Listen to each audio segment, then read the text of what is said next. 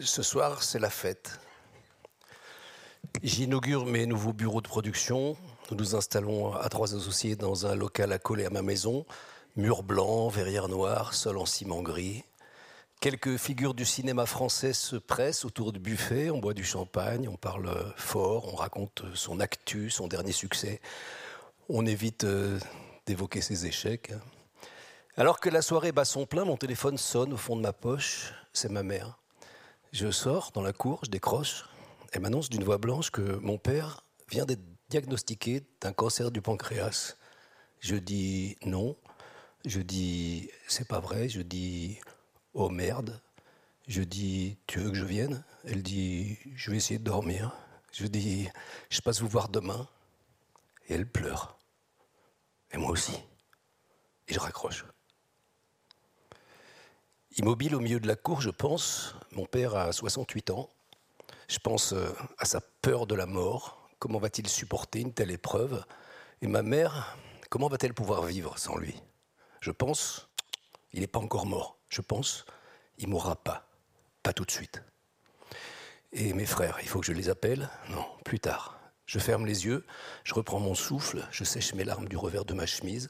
À travers la vitre, je regarde les invités la fragilité ou le malheur n'ont rien à faire dans cette soirée. Je prends mon élan, je retourne dans le bureau, je me dirige vers le buffet, je remplis un verre de vodka que je bois cul sec, je ressors, je traverse la cour, j'entre chez moi et je m'effondre sur mon lit. Au moment de sombrer, je songe au monde d'avant, une enfance douce, des parents aimants, des frères complices, une adolescence parfois sombre, mais jamais malheureuse, une vie adulte riche, une femme inspirante, des enfants solaires. J'ai été épargné. Pendant les dernières années de ma vie, pendant les premières années de ma vie, mes parents ne parlaient jamais de la mort, surtout mon père. Énoncer la mort, la sienne ou celle des autres, nous aurait porté malheur. Seule exception, le décès de ma grand-mère maternelle. J'avais 9 ans elle 50 de plus. Lorsque ma mère m'a annoncé la nouvelle, je me souviens d'un fou rire incontrôlé, suivi d'une gifle, ma seule gifle d'enfant. Je ne savais pas que le cancer du sein qui venait d'emporter mon aïeul se transformerait en malédiction familiale. J'allais bientôt voir mourir tout un pan de la famille, la sœur jumelle de ma grand-mère, leur frère, puis quatre de mes tantes, tous frappés par la même maladie. Et à la maison, nous n'en parlions pas. Ce silence permettait de supporter l'insupportable. Nous tenions la mort à distance. Ne pas la nommer nous protégeait. Ne pas la reconnaître nous rendait intouchables. Quelques années plus tard, mon oncle d'Amérique, le Benjamin de la fratrie, proposa aux femmes de la famille, toutes générations confondues, de faire un test génétique pour savoir lesquelles d'entre elles était porteuse de gène héréditaire BRCA1. Et ma mère s'aperçut qu'elle était la seule des six sœurs à ne pas porter le chromosome assassin. Notre invulnérabilité était confirmée. Le destin avait construit une forteresse sur notre gauche. Mais avec l'annonce du cancer de mon père, c'est le flanc droit qui est touché. L'édifice menace soudain de s'effondrer. À Noël, la famille fait bonne figure. Assis à la grande table de la salle à manger, je regarde mon père. Il a le teint pâle, mais semble heureux, entouré de sa femme, de sa sœur, de ses fils, ses belles-filles, ses sept petits-enfants. Ma mère a préparé son plat préféré, un lapin aux olives. On s'enivre de champagne, on rit beaucoup, comme d'habitude. Tout le monde donne le change, malgré la question lancinante qui pollue notre esprit. Est-ce notre dernière Noël tous ensemble? Après le dîner, nous passons au salon. C'est l'heure de la distribution des cadeaux. Au milieu de paires de chaussures, des livres, des consoles de jeux, mes frères et moi offrons son cadeau à notre père. Le plus beau cadeau. Un voyage avec ses trois fils en Afrique du Sud pour assister à la Coupe du Monde de football l'été prochain. Le foot, sa passion. Mon père retient ses larmes. Mais juin, c'est encore loin. La veille de l'opération, nous accompagnons notre père. Habituée à l'ambiance déprimante des chambres d'hôpital, ma mère a prévu de quoi améliorer la décoration. Hein. Elle a emporté deux sacs de voyage remplis d'une multitude d'objets. Elle fait comme chez elle. Elle installe une jolie lampe design au chevet de mon père. Elle branche son radio réveil. Elle pose sur sa table de nuit ses mots croisés et un paquet de croquants à la Nice. Elle remplace sa tête d'oreiller, elle étale une couverture en alpaga sur ses genoux et accroche des photos encadrées de la famille sur les murs roses saumon de la chambre. Mon père, Alité l'observe, silencieux, tétanisé. Installés de chaque côté du lit, mes frères et moi essayons de détendre l'atmosphère. Nous commençons les matchs de foot du week-end pendant que notre mère transforme le lieu en suite quatre étoiles. On se moque de son obsession esthétique lorsqu'elle est passée dans la salle d'eau pour remplacer les serviettes de toilette ternes par des draps de bain en éponge gris anthracite. Et nous nous séparons sur un à demain lancé avec légèreté, sans allusion à l'opération complexe, à l'issue incertaine qui attend notre Père. En sortant de l'ascenseur, nous croisons des silhouettes en blouse blanche, des patients cabossés, certains claudiques, d'autres traînent des perfusions sur roulettes. Nous nous efforçons de continuer à discuter sur un ton anodin, nous sommes en bonne santé, notre Père sortira bientôt d'ici, et puis soudain, en débouchant dans le hall principal, nous tombons des années avec une enfant chauve poussée par son père dans un fauteuil roulant. Elle nous sourit, et puis elle disparaît dans un couloir. Et cette image-là nous foudroie. Nous poursuivons notre chemin jusqu'à la porte d'entrée. Le gardien nous observe en silence.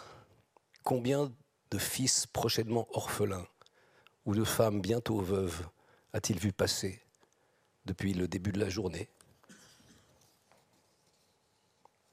Ma mère passe ses journées au chevet de mon père. Elle s'emploie à ce qu'il sente le moins possible le poids de l'hôpital. Elle lui apporte euh, ses repas de l'extérieur. Elle sélectionne ses plats préférés. Elle vaporise la chambre de son parfum. Elle ajoute chaque jour de nouveaux éléments personnels au décor. Mes frères et moi faisons de courtes apparitions pour ne pas le fatiguer. Les médecins lui ont prescrit de la morphine. il souffre quand même, alors on augmente les doses.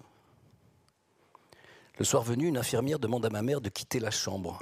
Épuisée, elle ne proteste pas. Nous l'invitons à dîner, mais elle décline et rentre se coucher. Au milieu de la nuit, son téléphone sonne. Elle se jette sur le combiné, c'est lui. Allô, allô, il faut que tu viennes. Ils sont à la fenêtre. Ils veulent entrer dans la chambre. Qui ça? De quoi, parles-tu? Des hommes. Ils sont là. Ils, sont énormes. Ma mère regarde sa montre, 3 heures du matin. Viens, viens, viens vite. T'inquiète pas, chérie. J'arrive. Alors elle enfile un pantalon, un manteau, elle saute dans sa voiture, elle allume la radio, elle tombe sur une émission de confidence nocturne. Une femme décrit l'agonie de son mari malade, alors ma mère coupe le son. À vive allure, elle traverse Paris, elle brûle quelques feux, elle s'engage sur l'autoroute, elle hésite entre Maison-Alfort et Joisy-le-Fond, elle rate l'embranchement de la 86, elle se rend compte trop tard qu'elle s'est trompée de sortie, et la voilà dans des petites rues de banlieue. Elle est perdue. Les trottoirs sont déserts, personne pour la conseiller. Elle imagine son mari seul, avec ses démons. Un livreur de journaux finit par lui indiquer son chemin. Alors elle se gare sur le parking désert de l'hôpital et s'engouffre dans le bâtiment de béton gris. Le hall est vide, l'ascenseur est vide, les couloirs du quatrième étage sont vides. Elle parvient à la chambre 402. Mon père l'accueille d'un cri. Alors elle le rassure, c'est elle, sa femme, son amoureuse. Elle le serre dans ses bras. Il est en âge. Il tremble. Tous les deux enlacés, silencieux, pendant quelques minutes. Et puis, il parle de ses visiteurs, des formes sombres, violentes, menaçantes. Elle le rassure, c'est fini maintenant. Elle est là, personne ne viendra plus. Elle ne l'a jamais vu aussi effrayée, elle pense à la mort, à son rapport à la mort, à sa peur de la mort, à la terreur des hommes et des femmes de sa famille face à la mort. Elle prend sa main, il se rendort. Dehors, le jour s'est levé. Un infirmier entre dans la chambre. Qu'est-ce que vous faites là demande-t-il sèchement à ma mère. Mon mari m'a appelé au secours. La morphine lui donne des visions terribles. Oui, ce sont des choses qui arrivent. Nous allons revoir les doses. Vous ne pouvez pas rester. Les visites ne sont autorisées qu'à partir de 13 heures. Revenez à ce moment-là si vous voulez, mais maintenant il faut rentrer chez vous. Nous allons nous occuper de lui. Et quand ma mère réapparaît en début d'après-midi, mon père lui confie qu'après son départ, l'infirmier l'a sermonné, comme un enfant. Interdiction d'appeler sa femme au milieu de la nuit. Ma mère, furieuse, se précipite hors de la chambre et entre dans, un bureau pour s'en prendre à la première personne qui lui tombe sous la main. Mais vous vous prenez pour qui lui assène la chef de service? Euh, sa, femme. Si tout le monde faisait comme vous, ce serait plus un hôpital, ce serait la foire du trône. Ma mère marmonne connasse dans sa barbe avant de disparaître dans le couloir. Elle ne laissera pas son mari une nuit de plus dans cet endroit. Alors elle m'appelle. Elle veut que je me renseigne auprès du chirurgien. Combien de temps compte-t-il garder mon père? Je le joins sur son portable, il me répond que son état est satisfaisant, qu'il pourrait presque le renvoyer chez lui, mais qu'il préfère le maintenir en observation encore quelques jours. Il n'en faut pas plus pour ma mère pour organiser une exfiltration façon commando, à moi de trouver un fauteuil roulant pendant qu'elle contacte notre médecin généraliste, ami de la famille, qui nous suit depuis notre enfance. Elle le prévient que mon père sera de retour à la maison dans la soirée et nous allons avoir besoin de son aide. Une heure plus tard, nous pénétrons tous les deux dans l'hôpital. Équipés d'un fauteuil de location, nous avançons incognito vers les ascenseurs. Personne nous prête attention. Nous atteignons la chambre de mon père après avoir soin d'éviter médecins et infirmiers. On l'habille, il est euphorique, euh, comme un enfant qui fait un mauvais coup. Ma mère regroupe ses affaires, elle récupère les serviettes, la tête d'oreiller, la couverture en alpaga, pendant que je m'occupe de réunir les photos dispersées aux quatre coins de la pièce. Nous transférons le malade dans le fauteuil et puis nous repartons vers le parking au pas de charge. Sur le parking, j'installe mon père sur le siège passager en jetant quelques coups d'œil inquiets vers l'entrée de l'hôpital pas de vigile en vue. Ma mère passe à l'arrière, je prends le volant et démarre en douceur. Le fugitif euh, jubile. Et de retour à la maison, mon père revit. Il s'installe confortablement dans son lit. Ma mère lui prépare un risotto au citron. Il est aux anges. Il lui fait promettre de jamais le ramener à l'hôpital. Ma mère le rassure. Elle va s'occuper de lui. Alors il retrouve le sourire. Plaisante, sur son poids. Ça fait 40 ans que je fais des régimes et il a suffi d'une opération de quelques heures pour perdre 10 kilos. Qui mieux que moi? La fin de l'hiver et le début du printemps sont rythmés par les chimiothérapies de mon père. Il se rend tous les 15 jours au service d'oncologie. On lui fixe euh, sur la poitrine à l'air d'un sparadrap une boule de 3 cm de diamètre. Reliée à son cathéter, elle va pendant plusieurs jours diffuser le produit dans son organisme. Il vient toujours seul, il repart, une fois la manipulation terminée, au volant de sa voiture, il écoute de la salsa. De cette période, je me souviens de mon père assis dans le fauteuil du salon, attendant patiemment que le liquide passe dans ses veines. Il lisait le journal, jamais de livres, c'était pas un lecteur. Il n'allait pas au cinéma non plus, ni au théâtre, euh, encore moins dans les musées sa culture, c'était la vie et sa famille. Ce n'était pas un érudit, mais un homme fin, doté d'un humour décapant. Il racontait avec fierté qu'il avait raté neuf fois son baccalauréat. En Tunisie, à l'époque, on passait l'épreuve trois fois par an. Il disait qu'il avait échoué avec mention plage. Il s'était ensuite inscrit aux Beaux-Arts pour suivre une fille dont il était amoureux. Il n'avait jamais passé l'examen de sortie. À l'époque, il gagnait sa vie comme barman et aux tables de poker alors que ses copains d'enfance suivaient de brillantes études. Mon père en avait développé un certain complexe, mais il assumait de ne pas être un intellectuel. Il lisait l'équipe tous les matins, sans exception. Il décortiquait l'actualité sportive, particulièrement le football. Il connaissait le nom de tous les joueurs, des journalistes, des commentateurs, des tactiques, les transferts, les pronostics, les classements, les calendriers. Sa passion pour ce sport était totale. Et l'explosion des chaînes câblées, qui retransmettaient des pages du monde entier à n'importe quelle heure du jour et de la nuit, représenta pour lui une véritable révolution. Le foot, c'est mon père. les parties du dimanche matin au bois de Boulogne, les mercredis soirs devant la télé, les virées au stade. Ce sport a rythmé son existence et notre enfance. À chaque grande compétition internationale, il transformait ses bureaux, puis le salon de son appartement, en café des sports. Nous invitions une vingtaine de personnes, c'était gai, c'était électrique, c'était euphorique lorsqu'on gagnait et dramatique euh, quand on perdait. Je me souviens tout particulièrement de la soirée du 2 juillet 2000. La France et l'Italie s'affrontent en finale de l'Euro. Le salon est plein à craquer. Les canapés alignés face à l'écran géant achetés spécialement hein, pour la Coupe du Monde remportée deux ans plus tôt. C'était une télévision porte-bonheur, quoi. Mon père au premier rang, des hurlements à chaque occasion, des jurons dès que les Italiens s'approchent du but de Fabien Barthez. Lorsqu'il marque à la cinquantième, c'est la douche froide.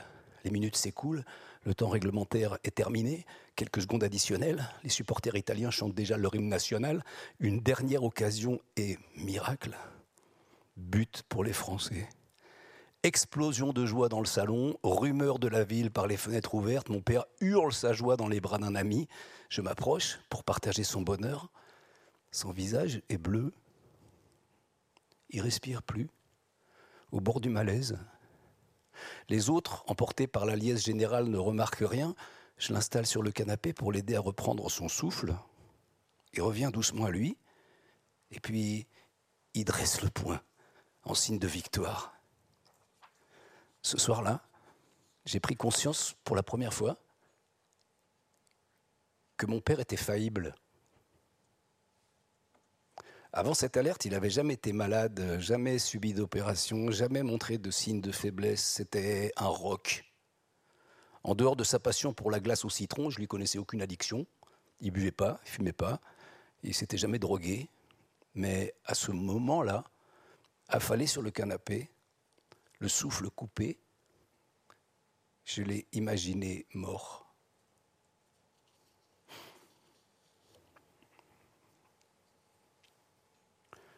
Le rire de mon père me manque aujourd'hui.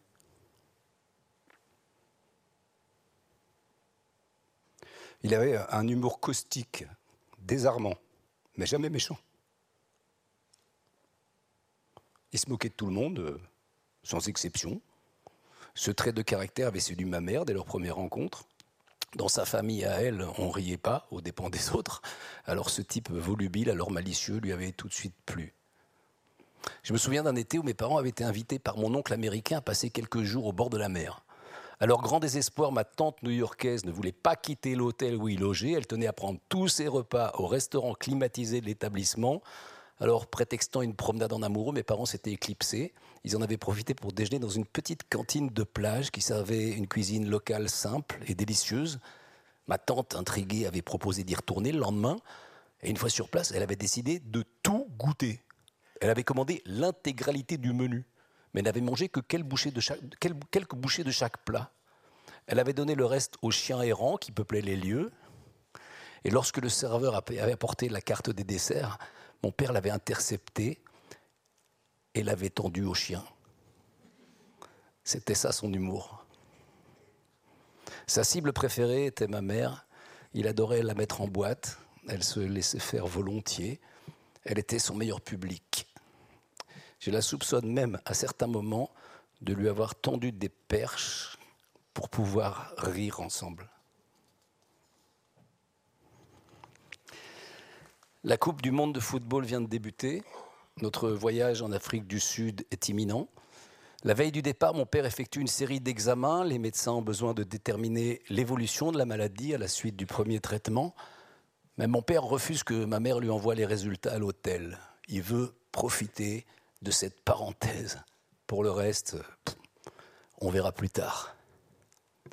Retrouvons-nous directement à l'aéroport, il a dit. À l'arrière du taxi, je songe à l'escapade inédite qui nous attend.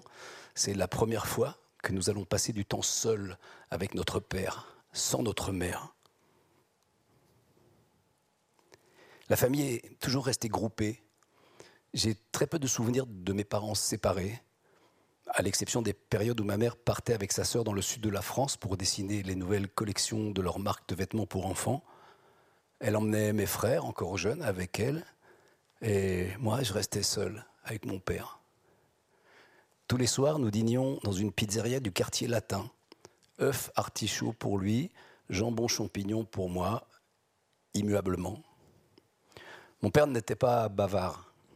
J'avais 10 ans, j'étais trop jeune, il avait du mal à, à créer le contact. Je ne l'intéresserai que plus tard, lorsque je deviendrai son ami.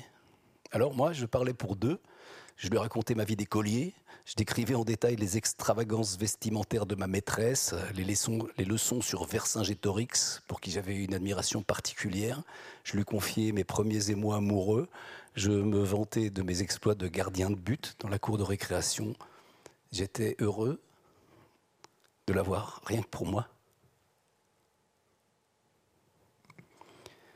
Perdu dans mes pensées, je mets un moment à sentir le téléphone qui vibre dans la poche de ma veste. Je décroche, c'est le chirurgien. Il a reçu le résultat des analyses elles ne sont pas bonnes. Les métastases se sont généralisées. La situation est irréversible. Combien de temps? Quelques mois.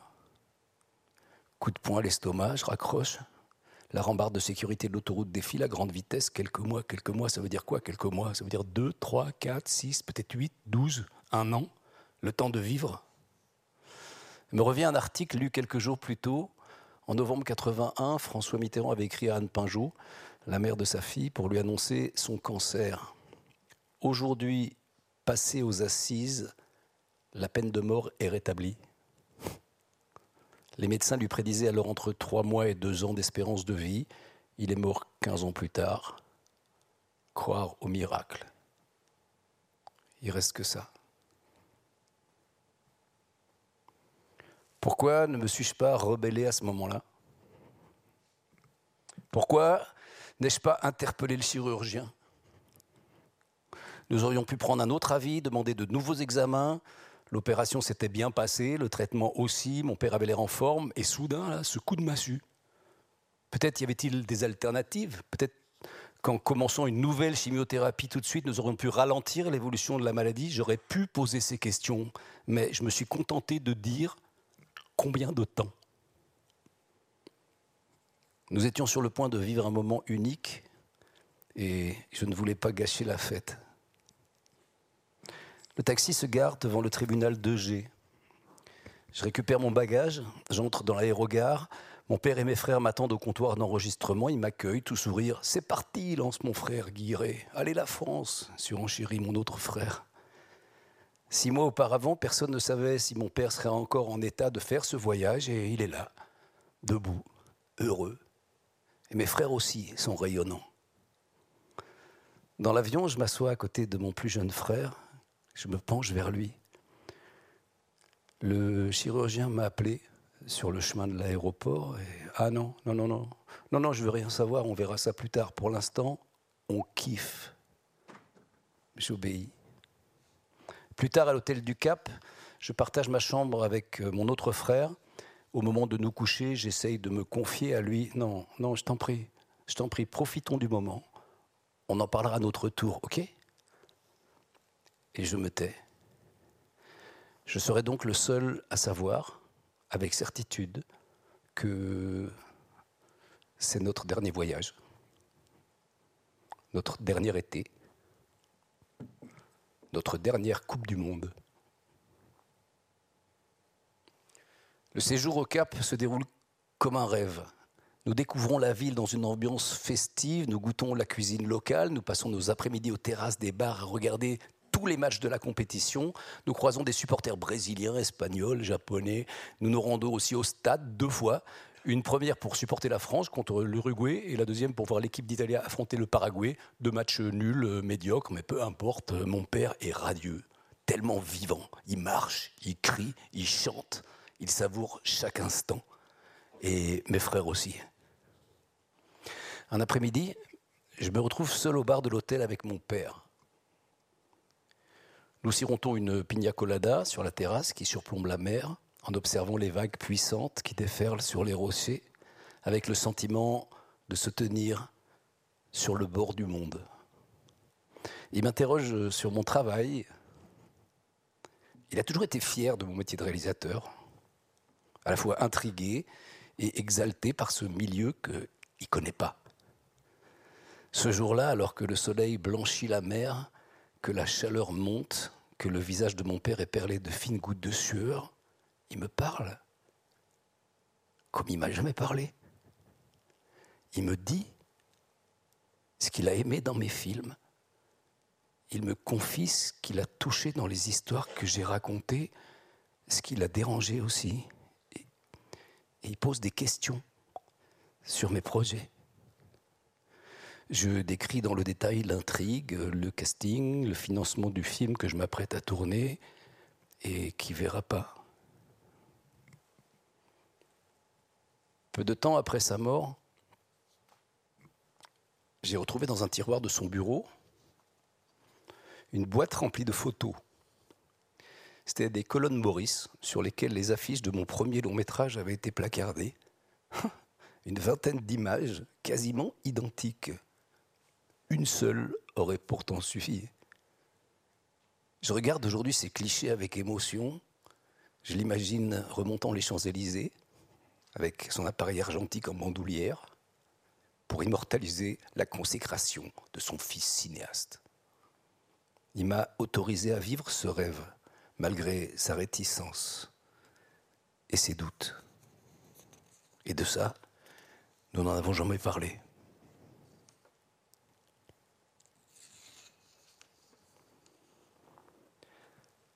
De retour à Paris, mon père a décidé de se reposer en prévision d'un autre périple. Avec toute la famille cette fois-ci. Sa femme, ses fils, ses belles-filles et ses sept petits-enfants. Pour rien au monde, il ne raterait ça, une semaine au bord de la mer en Italie, comme chaque été depuis 30 ans. Ses grands-parents, originaires de Livourne, avaient immigré en Tunisie au début du XXe siècle. Mon père parlait couramment la langue de ses ancêtres. Il n'a eu de cesse tout au long de notre vie de nous ramener vers le pays de son cœur. Nous passions chaque année une partie de l'été entre la Ligurie et la Toscane. Nos vacances étaient rythmées par les voix des urlatori, Toto, Toto Cutugno, Riccardo Cocciante, Pupo, des chanteurs qui hurlent leur désir et leur désespoir. Mon père, pourtant aussi pudique, avait une passion pour ces écorchés vifs. Il raffolait de leurs déclarations d'amour à l'eau de rose. Il connaissait leurs chansons par cœur. Chaque année, nous partions de Paris en voiture, direction le sud. Une fois derrière nous, les premiers tunnels à la sortie de Nice, nous attendions le panneau qui indiquait la frontière pour enclencher l'autoradio à plein volume et nous mettre à chanter à tue-tête. Tous les standards de la variété italienne y passaient. Nous nous égosilions sans interruption jusqu'à l'arrivée. Notre destination Un bourg de bord de mer au sud des Cinque Terre. Des rues étroites, des façades colorées, un château médiéval, des églises et des trattorias. Nous partagions notre temps entre la plage et une barque à moteur en bois que nous louions sur le port. Nous partions caboter le long de la côte en nous aventurer jusqu'aux petites îles du Golfe. Et puis, après un plongeon dans l'eau limpide d'une des criques, nous nous arrêtions dans un restaurant accroché sur les rochers. Nous y dégustions des spaghettis au vongole, de la friture de calamar. Nous regardions dériver les voiliers à l'horizon. De temps en temps, un gigantesque porte-conteneur haut comme un immeuble, traversait la baie en signalant sa présence à grands coups de sirène. Et au moment où le soleil disparaissait derrière les tours du château, que les premiers diamants apparaissaient sur la surface de la mer, nous rejoignions le village. Nous aimions aussi, à la tombée du jour, emprunter la route sinueuse qui grimpait sur la colline.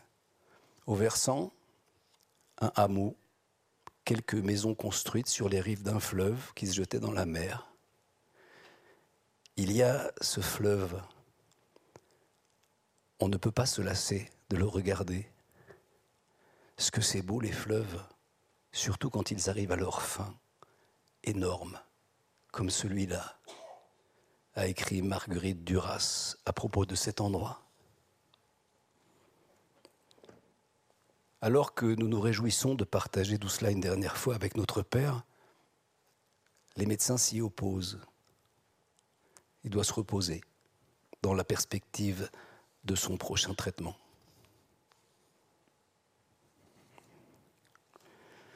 Dans la famille de mon père, l'angoisse de la mort et du temps qui passe est une névrose ancienne. À Tunis, pendant la jeunesse de mon père, la mort était un sujet tabou. Mes grands-parents interdisaient à leurs enfants de parler des défunts à table. Quand je suis devenu père à mon tour, j'ai appris que lorsqu'on ne parle pas aux enfants de la mort, ils développent souvent une appréhension qui les rend incapables de se confronter à celle-ci plus tard. mon père, malgré son sens de l'humour, ne supportait pas qu'on y fasse allusion. Si ma mère évoquait dans une discussion le jour où elle allait mourir, il l'interrompait d'un arrête tes conneries, hein, cinglant, comme si un, son strident lui avait percé le tympan.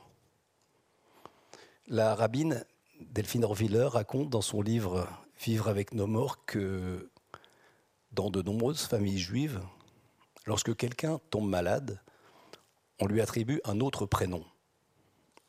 Son identité est changée afin d'induire en erreur l'être surnaturel qui aurait la mauvaise idée de venir le chercher. Imaginez que l'ange de la mort sonne à votre porte pour réclamer la, mort d'un certain Mosché. Vous pouvez tranquillement lui répondre euh, Non, désolé, euh, aucun Mosché n'habite ici, là vous êtes chez Salomon. Et l'ange penaud pourra s'excuser de nous avoir dérangés, faire demi-tour et s'éloigner. Si mon père avait connu cette légende, il aurait demandé la dernière année de sa vie qu'on l'appelle Freddy, Stan ou Lee, du prénom de ses jazzmen préférés. Il avait été élevé dans une famille croyante, mais n'avait aucune connaissance des textes religieux. Il était profondément athée. Mes frères et moi avons porté le nom le plus sacré de la culture juive sans rien savoir de cette religion. Notre père n'en parlait jamais. Et fidèle à la vieille coutume familiale, nous ne posions pas de questions. Notre connexion avec le judaïsme était le couscous que préparait ma grand-mère une fois à l'an, à l'occasion de Yom Kippour. Nous nous régalions de semoules, de boulettes aux artichauts, sans avoir la moindre idée de ce que vous pourrez représenter le grand pardon. Et les autres fêtes, Shabbat, Rosh Hashanah ou Hanouka, ne faisaient pas partie de notre calendrier familial. Il y a quelques années, j'ai été invité par un ami à célébrer Pessah dans sa famille. Pendant toute la soirée, j'ai évité de me présenter par mon nom, hein, privilégiant mon prénom, Goy à souhait, pour ne pas attirer l'attention.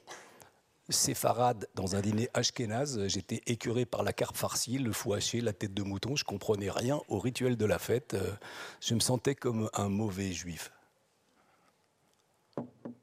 Pourquoi mon père ne nous a-t-il rien transmis de ses racines? Il n'était pas croyant, mais la tradition juive n'est pas forcément liée à la religion. On peut être juif sans être pratiquant. Moi, j'aurais adoré qu'il nous parle de la sortie de l'Égypte, de l'exil de son peuple, de celui de nos ancêtres du sud de l'Europe jusqu'en Afrique du Nord, qui nous raconte la vie en Tunisie, qui nous montre des photos ou les petits films en super 8 que tournait son oncle. Il aurait aussi pu nous présenter d'autres membres de la famille. Eux nous auraient éclairés. Mais mon père avait coupé tout lien avec ces gens qui le renvoyaient à une histoire trop douloureuse. Chassé de son pays à 18 ans, il savait qu'il ne reviendrait pas en arrière. Il avait décidé de faire une croix définitive sur son enfance, sur son adolescence, pour mieux s'assimiler. Bien sûr, il lui arrivait d'être nostalgique, mais il n'en parlait pas. Lorsque j'essayais de l'interroger sur le sujet, il me répondait de manière évasive. Je sentais que c'était pénible. J'insistais pas. Dès son retour à Paris, à la fin du mois d'août, le médecin de famille prescrit à mon père de nouveaux examens. Je l'accompagne dans un centre d'imagerie médicale du 8e arrondissement. Une fois la série de scanners terminée, le directeur du laboratoire nous propose de passer dans son bureau pour examiner les résultats. Envoyer tout ça à la maison répond mon père, avant de s'éclipser. Ces analyses, il n'en prendra jamais connaissance. Il ne veut plus rien savoir. Surtout pas qu'on lui explique que pendant les deux mois d'été, le cancer a progressé dramatiquement, que le foie est touché, qu'aucun traitement ne peut plus le sauver, qu'il va bientôt mourir. Il s'en tient à son principe. En niant la réalité, il se donne l'illusion de la vie éternelle. Pour la première fois depuis le début de son traitement, je sens sa peur, son silence, son incapacité à parler de la maladie, Le refus d'entendre le verdict des médecins montre à quel point il est terrifié. Le gouffre de l'angoisse. Une peur irrationnelle contre laquelle il ne peut rien et qui s'amplifie de jour en jour. Malgré son corps amaigri, son souffle de plus en plus court, ses difficultés à se déplacer, il ne fait aucune allusion à son état. Il refuse systématiquement la discussion. Dès que nous évoquons sa maladie, il change de sujet. Nous décidons de respecter sa volonté. Tant que les nouvelles seront mauvaises, nous nous tairons. Tant qu'il ne demande rien, on ne dit rien. Cette dernière ligne droite, ma mère, mes frères et moi, l'abordons comme une mission. Tout mettre en œuvre pour lui éviter de souffrir, aussi bien physiquement que psychologiquement. Et pour cela, nous allons devoir lui mentir. Et même euh, si nous avons le sentiment que nous agissons pour son bien, avec son consentement tacite, cela développe une grande frustration chez nous. Pour préserver notre Père de son angoisse, nous nous tenons à distance au moment où nous aurions le plus besoin de nous rapprocher de lui ce manque d'échange, cette impossibilité d'exprimer nos sentiments, au risque d'éveiller ses soupçons, construit une barrière entre nous. C'est la fin. Le médecin est formel. Il n'y a plus de ressources thérapeutiques. Dans les jours qui viennent, son corps va se dégrader rapidement, il va souffrir de plus en plus les dernières 24 heures risquent d'être très éprouvantes. Pour lui, bien sûr, mais pour vous aussi. Combien de temps? Une semaine, pas plus. Ma mère est furieuse. Je sais qu'il va mourir, mais pas si vite, c'est pas possible. Elle s'emporte elle oppose l'expérience de sa plus jeune sœur, dont elle a réussi à prolonger la vie grâce à son intervention de dernière minute. Il doit forcément y avoir un moyen. Et euh, elle pense à François Mitterrand, à tous ces gens donnés pour morts qui ont survécu plusieurs années. Là, là, il n'y a malheureusement pas de doute, insiste le médecin. Bien sûr, ma mère sait. Elle a vu son mari dépérir jour après jour. Mais comme nous tous, elle n'a pas pu s'empêcher de garder espoir. Maintenant, c'est fini. Quand est-ce qu'il va commencer à vraiment souffrir? demande-t-elle. Bientôt. Nous profitons de l'arrivée de l'infirmière qui vient prodiguer les soins quotidiens de mon père pour sortir déjeuner avec ma mère et mes deux frères. Passé la porte de l'immeuble, le plus jeune éclate en sanglots une nouvelle fois. Mon autre frère le prend sous son bras. J'attrape celui de ma mère. Nous marchons sur l'avenue, sonnée. Nous nous attablons à la terrasse du café le plus proche. Nous commandons des croques, monsieur, croque-morts. Un long silence s'installe. Nous échangeons des regards perdus, aucun mot pour traduire notre douleur. Alors, nous nous taisons. Ma mère boit quelques gorgées de bière et puis elle rompt le silence. Je refuse qu'il souffre. Nous acquiesçons. Nous devons faire le nécessaire avant qu'il ne soit trop tard. Nous ne savons pas encore comment, mais il y a forcément une solution. Nous sommes au XXIe siècle. Depuis l'époque de la mort de mes tantes, la science a progressé. Il doit maintenant y avoir des moyens de permettre aux malades en fin de vie de partir sereinement. Nous sommes confiants car ignorants nous ignorons que beaucoup de gens meurent encore aujourd'hui dans des conditions terribles, que malgré de nouvelles lois censées permettre la sédation, 26 départements français ne sont pas équipés en soins palliatifs, que seulement un cinquième des personnes qu'ils réclament ont accès à ces soins que la complexité administrative et le manque de moyens font que la grande majorité des Français ne reçoivent pas d'accompagnement digne de ce nom. Que même si les médecins ont l'obligation de soulager les malades, beaucoup se limitent au protocole et refusent d'aller plus loin. Que le seul moyen de mourir sereinement chez soi est d'avoir recours à ce qu'on appelle l'euthanasie clandestine. que la plupart des gens meurent au sein d'établissements inadaptés dans une grande détresse. Pendant des siècles, on mourait chez soi. Cela ne posait de problème à personne. Aujourd'hui, ceux qui font ce choix sont ostracisés. Ils doivent se débrouiller seuls, comme à l'époque des avortements clandestins. Nous ne savons pas non plus que la pratique qui consiste à abréger la vie de quelqu'un, même avec les meilleures intentions, même de quelques heures, est considérée comme un meurtre. Nous pensons innocemment que ce que nous nous approntons à faire tombe sous le sens permettre à un être aimé de ne pas souffrir. En revanche, pas un mot à votre père ajoute ma mère. Il faut surtout pas qu'il sache, ça le tuerait. Je pense bien sûr, épargnons-le. C'est quand même compliqué de décider d'abréger la vie de papa sans lui en parler, non objecte mon plus jeune frère. Ma mère se tourne vers lui, étonnée. Étant donné l'attitude de notre père depuis le début de sa maladie, son obstination à éviter le sujet et sa hantise de faire face à la réalité, cette décision semble une évidence, mais ce n'est visiblement pas le cas. Votre père m'a parlé, finit par lâcher ma mère. Nous la dévisageons, interloqués. Elle nous raconte alors comment, plusieurs années auparavant, après avoir assisté à l'agonie d'une de mes tantes qui a fini par mourir étouffée, mon père s'est confié à elle. Il m'a dit, je ne veux jamais vivre ça. Si un jour je me retrouve dans cette situation, je compte sur toi pour faire le nécessaire. Par contre, je ne veux plus jamais en entendre parler.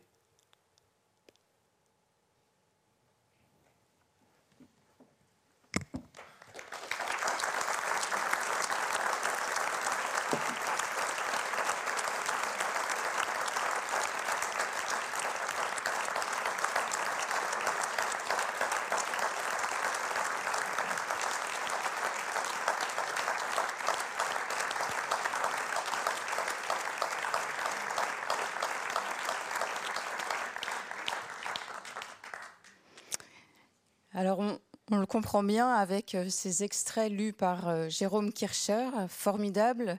C'est euh, un peu une boule à facettes. C'est plein de choses à la fois.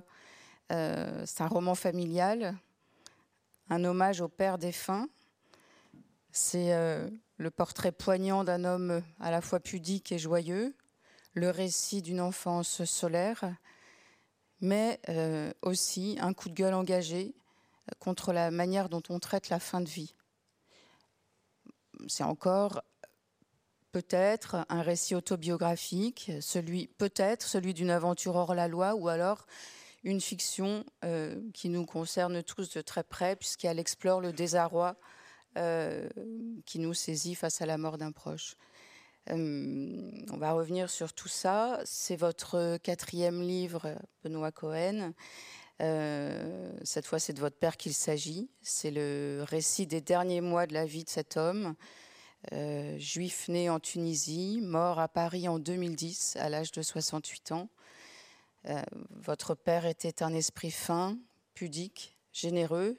On a entendu, doté d'un humour caustique et désarmant.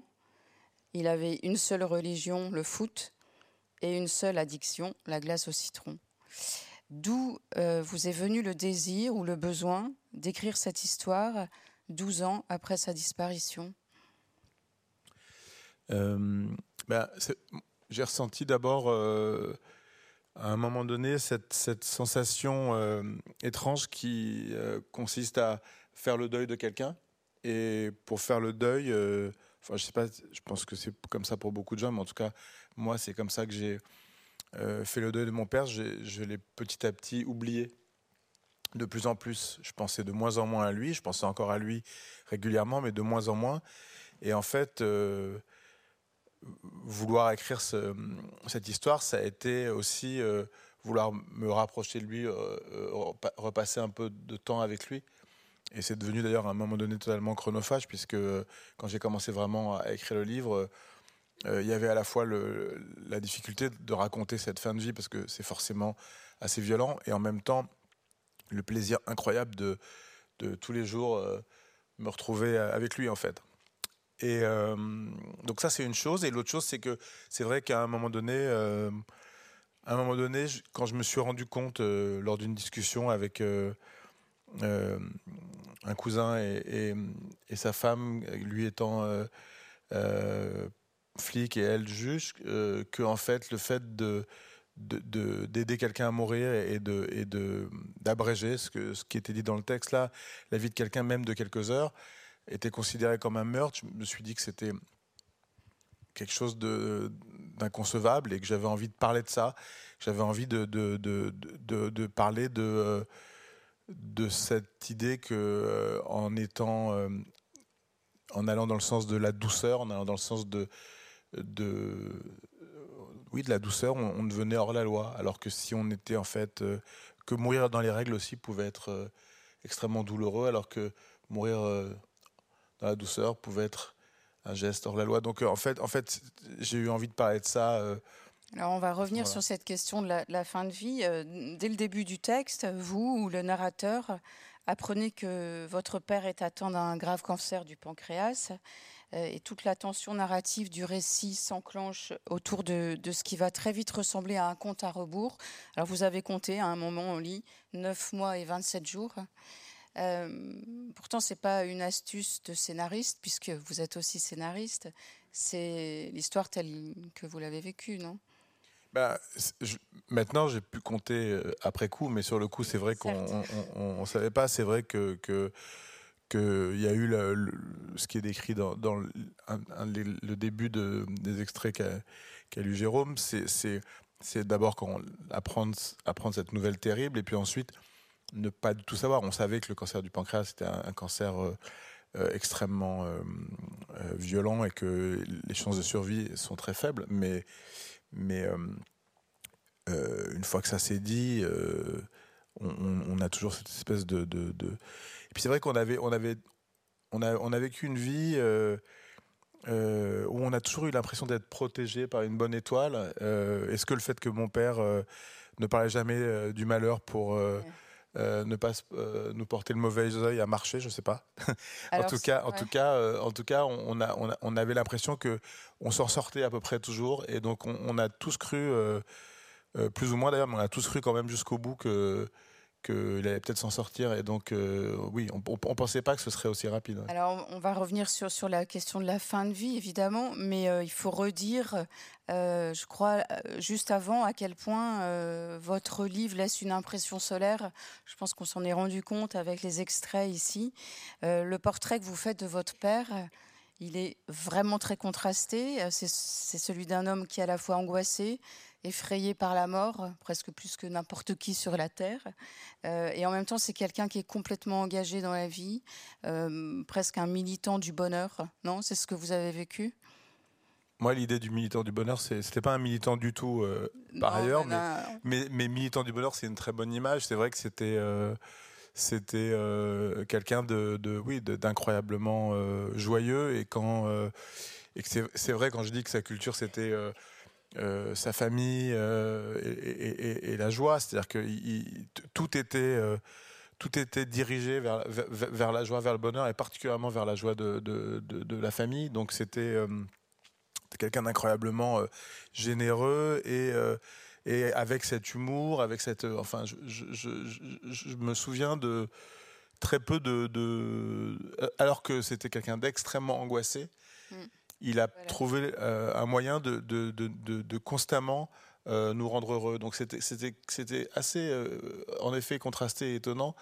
et, c'est vrai que ce qui a été terrible, c'est que à la fin de sa vie, évidemment, l'angoisse a, a, pris le dessus et que, euh, et que finalement, on a, on a plus vu que ça à un moment donné, même si, euh, même si quand même, euh, il continuait à, avoir de l'humour. Alors un peu de moins en moins, mais, mais quand même, je raconte à un moment donné dans le livre que donc il avait une autre passion, il y avait le foot et puis il y avait la belote. Et, et, on avait mis en place depuis des années une des soirées qu'on appelait les soirées couscous belote parce que on faisait un grand couscous avec plein d'amis et puis on jouait à la belote jusque tard dans la nuit. Et quand, quand il est tombé malade et qu'il pouvait plus sortir de la maison et tout ça, il avait inventé le, le belote chimio. Donc en fait, c'était c'était euh, la belote, mais avec la chimio à la place du couscous. Quoi. Et, donc il avait encore cet humour jusqu'au bout, mais, euh, mais c'est vrai que, que, que je, je, je, me souviens, en fait, quand je me souviens de mon père, je me souviens de son humour et, de la joie qu'il nous a apporté. Ouais. Non, mais c'est, ce qui reste dans le livre. Alors, sur le livre qui est sorti la semaine dernière, hein, je crois, peut-être certains l'ont vu, il y a un bandeau. Et sur ce bandeau, il y a écrit Mon père ne devait pas souffrir. Euh, ça positionne ce livre comme un texte euh, peut-être engagé qui dirait une colère, un regret ou alors un coup de gueule. Pourquoi, alors qu'on a compris qu'il était aussi beaucoup, beaucoup d'autres choses, pourquoi euh, avoir fait ce choix? Ah, En fait, ce que j'essaie de, de, raconter dans le livre, c'est justement le choix à un moment donné parce que c'est un choix. Alors c'est un choix qui est compliqué parce que on n'est pas seul à pouvoir euh, euh, appliquer ce choix. C'est-à-dire en fait, à un moment donné, personne n'a envie de souffrir. Donc ça, ça c'est une certitude. Ensuite, qu'est-ce qu'on fait de ça? Euh, Et je redis ce que je disais tout à l'heure, c'est-à-dire est-ce qu'on décide de se mettre hors la loi et, parce qu'en fait, il y avait, une, question qui se posait à nous et qui est la fin des extraits de, qu'a lu Jérôme, c'est, c'est il va souffrir il va souffrir, il va mourir dans les, dans les jours qui viennent. Est-ce qu'on attend qu'il souffre pour le soulager ou est-ce qu'on trouve un moyen de l'empêcher de souffrir? Et, toute la question se pose là, et c'est tout le débat actuel. C'est à quel moment. Il y a quelque chose de très bizarre dans la société dans laquelle on vit, c'est qu'on passe notre vie à essayer justement de ne pas souffrir, d'être soulagé, de, de, oui, de souffrir le moins possible. Et par contre, au moment de la mort, euh, il semblerait que ça pose de problème à, personne. En tout cas, euh, pendant, on est quand même en 2023 et, et, et, et, c'est pas un problème qui a été pris vraiment euh, au sérieux. C'est comme si cette espèce de, de, de culture judéo-chrétienne où la souffrance serait rédemptrice. Je sais pas, pas à savoir exactement pourquoi, mais en tout cas, et alors, et, ce, qui apparaît, alors dans, le livre, moi j'essaie de justement, euh, oui, certes, c'est un livre militant, mais c'est un livre en même temps qui n'assène pas de vérité. C'est-à-dire que euh, je raconte différents scénarios. C'est-à-dire qu'en fait, quand vous lisez le livre, vous pouvez vous dire qu'on a fait qu'on a fait un certain choix ou un autre, qu'on a pu ou qu'on n'a pas réussi. Et en fait, l'idée, c'était de, de, donner au lecteur la, la, possibilité de lui choisir à la fois quelle est la vérité de notre histoire et quelle est sa vérité propre. Et j'ai l'impression que je le décris d'une certaine manière qui fait que j'assène pas de vérité, mais en même temps que je donne une direction parce que en fait, je, compare euh, une mort douce et une, mort euh, en souffrance. Donc forcément, je veux dire, euh, il y a un parti pris, mais, mais, mais, j'essaie quand même de, de, proposer différentes options, je dirais. Il se trouve que ce livre, vous, dites, vous dites que c'est un sujet un peu tabou ou un angle mort. ce, ce, livre n'arrive pas à n'importe quel moment. Le sujet est dans l'actualité. Euh, vous avez peut-être euh, vu qu'il y a une convention citoyenne qui vient de se prononcer pour une aide active à mourir sous condition. Le gouvernement réfléchit à une loi. Euh, vous n'êtes pas un romancier hors sol, vous êtes un artiste engagé dans la société. Vous avez vu de près les limites de la médecine. Même si, petite parenthèse, la sédation prévue par la loi Leonetti était déjà légale à l'époque de la mort de votre père. Que pensez-vous J'imagine que vous suivez les débats actuels. que pensez-vous de la manière dont ils sont posés, de la façon dont ça avance? Est-ce que bah, déjà la loi Leonetti euh, c'était un progrès, mais quand même il y avait euh, qui avait ses limites puisque d'abord un euh, dans les textes il y a écrit qu'il faut qu'un patient souffre de manière inadmissible pour être sédaté. Donc déjà ce que je disais tout à l'heure, il faut en arriver là. Ce qui, pour moi, enfin, moi, personne me pose un, gros problème. Et deux, les moyens n'ont pas été mis en place. Il y a une loi qui a été votée. Et comme, comme je dis dans le texte, il y a, plus de 20 départements en France qui n'ont pas de centre de soins palliatifs. Mm. On, a la chance d'habiter à Paris où il y en a plus que dans le reste de la France. Mais dans le reste de la France, c'est catastrophique. Et je veux dire, il y a, il y a 80% des gens qui demandent à avoir accès aux soins palliatifs qui n'y ont pas accès. Donc, euh, je veux dire, il y a une loi, mais il n'y a pas les moyens en face. Donc, mm. ça ne sert pas à grand-chose. Aujourd'hui, oui, euh, si euh, cette convention citoyenne euh, est écoutée, parce qu'on en a vu d'autres des conventions citoyennes qui n'ont pas été écoutées sur d'autres sujets, donc c'est pas parce qu'il y a une convention citoyenne qu'il y a une nouvelle loi.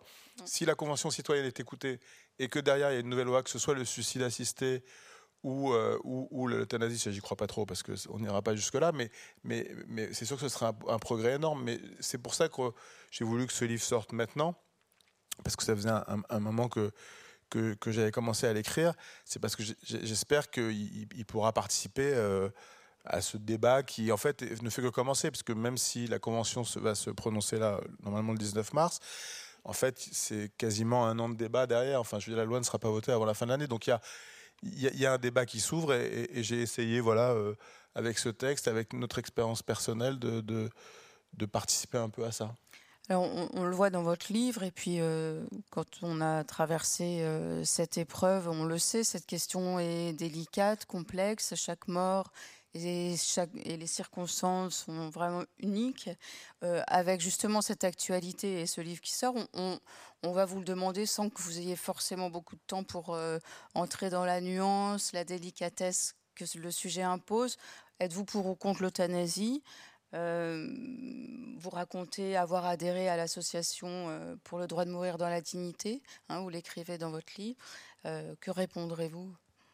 Bah, si je devais répondre par oui ou par non, je répondrais clairement que je suis pour l'euthanasie. Après, après, après, voilà, je, sais qu'il faut se, méfier de, de, réponses trop hâtives parce que c'est vrai qu'il y a des, excès, il y, a des, il y a des choses qu'il faut quand même encadrer. Mais, mais globalement, euh, globalement, oui, oui. Je, mais bon, ça, c'est que mon point de vue. C'est pas finalement ce qui, ce qui est le plus intéressant. Je pense, c'est que euh, il y a quelque chose de paradoxal parce que quand on interroge les Français, euh, la plupart sont pour qu'il y ait une loi sur la fin de vie qui permette de moins souffrir et, d'avoir et, d'avoir de pouvoir avoir son propre choix pourquoi on passe notre vie à, se battre pour être libre à tous les niveaux, avoir le plus de liberté possible, et on laisse les autres décider de comment on va mourir C'est aberrant. Alors euthanasie, suicide assisté, ça peut prendre différentes formes. Mais c'est aberrant qu'on en soit encore là aujourd'hui. Hmm. Et ça, ça, oui, évidemment. Euh, c'est pour ça que j'ai écrit ce livre. Donc, euh, oui, clairement, ce livre, il, est euh, engagé dans ce sens-là. Alors, on a compris que ce livre n'est pas que ça. Euh, le déni de votre père autour de sa propre mort euh, vous a placé, et on le comprend tout au long du récit, euh, dans un questionnement éthique assez vertigineux parfois. Lui dire, ne pas lui dire, prévenir ou pas l'entourage, qui, jusqu'où, laisser faire les médecins, jusqu'où, l'aider à en finir, alors que lui-même n'y était pas prêt. Euh, agir contre la loi au risque qu'un geste d'amour soit qualifié, euh, comme vous l'avez dit, devant la justice de parricide, quand même pas n'importe quel mot. Euh, lui ne voulait rien savoir, rien voir, et donc rien décider. Est-ce qu'il vous est arrivé parfois de lui en vouloir? Non, je ne pouvais pas lui en vouloir, mais je ne pouvais pas lui en vouloir certainement pas, parce que pour le coup, c'est pas comme si c'était quelque chose même de nouveau, et sa vie avait été dans ce sens-là et on le savait. Et il nous a pas trahis. Il, a, il a été euh, cohérent. Et c'est pour ça aussi que on savait, euh, on savait, même s'il avait rien dit, parce qu'il aurait été incapable de, de, il aurait été incapable de, de parler de ça. Il, il, a, mm. il a rien préparé. Il a ni dit euh, s'il voulait être enterré ou incinéré. Il a même pas fait de testament, alors que c'était quelqu'un qui était hyper organisé et qui était euh, très organisé, même financièrement particulièrement. et en fait, euh, euh, c'était impossible. Donc à partir du moment où c'était impossible, et, à un moment dans le livre, ma mère dit mais c'est à moi de décider, c'est pas un interne dans un hôpital de décider de comment va mourir mon mari. Mm. Je veux dire, donc voilà, donc en fait c'était ça a été ça le mouvement. Après, après, ce que je raconte dans le livre, c'est qu'il y a l'intention et après, il y a tous les obstacles euh, qui se présentent à nous. Et euh, voilà, et, et, c'est dramatique parce que, parce que, parce que l'image qu'on garde de quelqu'un qui meurt, qui meurt dans, dans, la douceur ou qui souffre atrocement n'est pas la même. Mm. L'image qu'on garde à vie, c'est-à-dire qu'à un moment donné, il y a cette, cette, cette idée que que les, deux derniers jours de la vie de quelqu'un peuvent ruiner euh, le souvenir qu'on a de lui ou d'elle, euh, c'est terrible. Donc en fait, je, veux dire, c'est quelque chose. voilà, c'est ce que je raconte dans, l'idée de. Euh, et puis surtout, il y a aussi une autre idée qui est, et c'est pour ça que l'association Amoralité, moi je trouve, fait le combat de cette association est intéressant, c'est que il faut pas attendre d'être confronté à cette réalité pour s'en préoccuper. Je veux dire, euh, euh, l'idée de tout ce qui, tous les débats actuels, c'est comment on peut. On a toujours l'impression que ça viendra toujours euh, assez tard. En fait, moi, je trouve ça intéressant. Bah, c'est comme cette histoire du testament, voilà, de se dire tiens, voilà, je prévois des choses. Et, moi, je sais que j'en ai beaucoup parlé avec mes proches. Je, ils savent très bien ce que je veux, ou surtout ce que je veux pas. Donc en fait, je, voilà, je, je, je pense que c'est c'est terrible de, refuser cette discussion, ce débat. Et je peux le dire d'autant plus que mon père le refusait totalement. Et que heureusement que, euh, que ma mère euh, et, que, et, mes frères et moi euh, avons finalement pris le relais parce que, parce que, parce que ça, ça, ce silence-là, ce déni est un handicap terrible.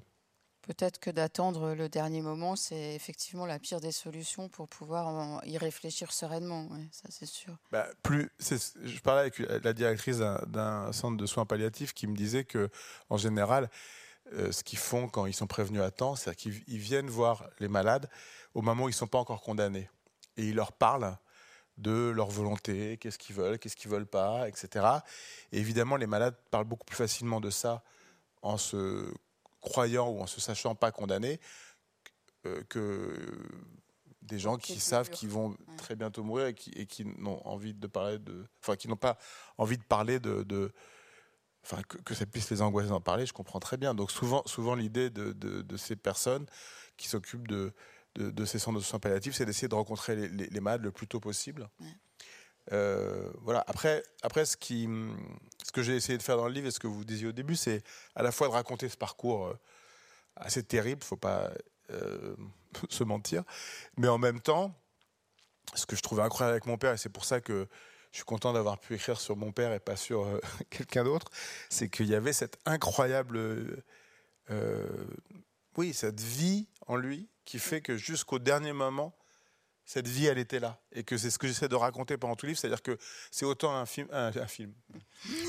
c'est autant un, livre euh, sur la vie que sur la mort. Quoi. C'est, Ah oui, ça, c'est sûr qu'il y a les deux. Et puis, parce qu'on on, doit finir, et puis qu'on est dans la maison de la poésie, je voulais citer euh, l'exergue que vous, que vous, avez mis, qui est, une, qui est signé de René Char, et qui dit avec ceux que nous aimons, nous avons cessé de parler, mais ce n'est pas le silence. Et en vous lisant, parce que votre livre, c'est aussi un livre sur votre enfance, euh, on se demande si c'est pas la meilleure manière de résumer euh, le lien que vous aviez avec lui, que vous avez peut-être depuis qu'il est mort, mais bien avant que vous aviez petit, en fait, tous les deux, votre lien à vous deux. Bah, ce qui a été étrange quand j'ai euh, commencé à écrire ce livre, c'est-à-dire qu'en fait, il était tellement silencieux que finalement, euh, je ne vais pas dire qu'il n'y avait pas de différence parce que c'était quand même un peu différent, mais il y avait des moments où j'étais autant avec lui quasiment que quand il était là. Ça, c'est beau, ça. ça Merci beaucoup.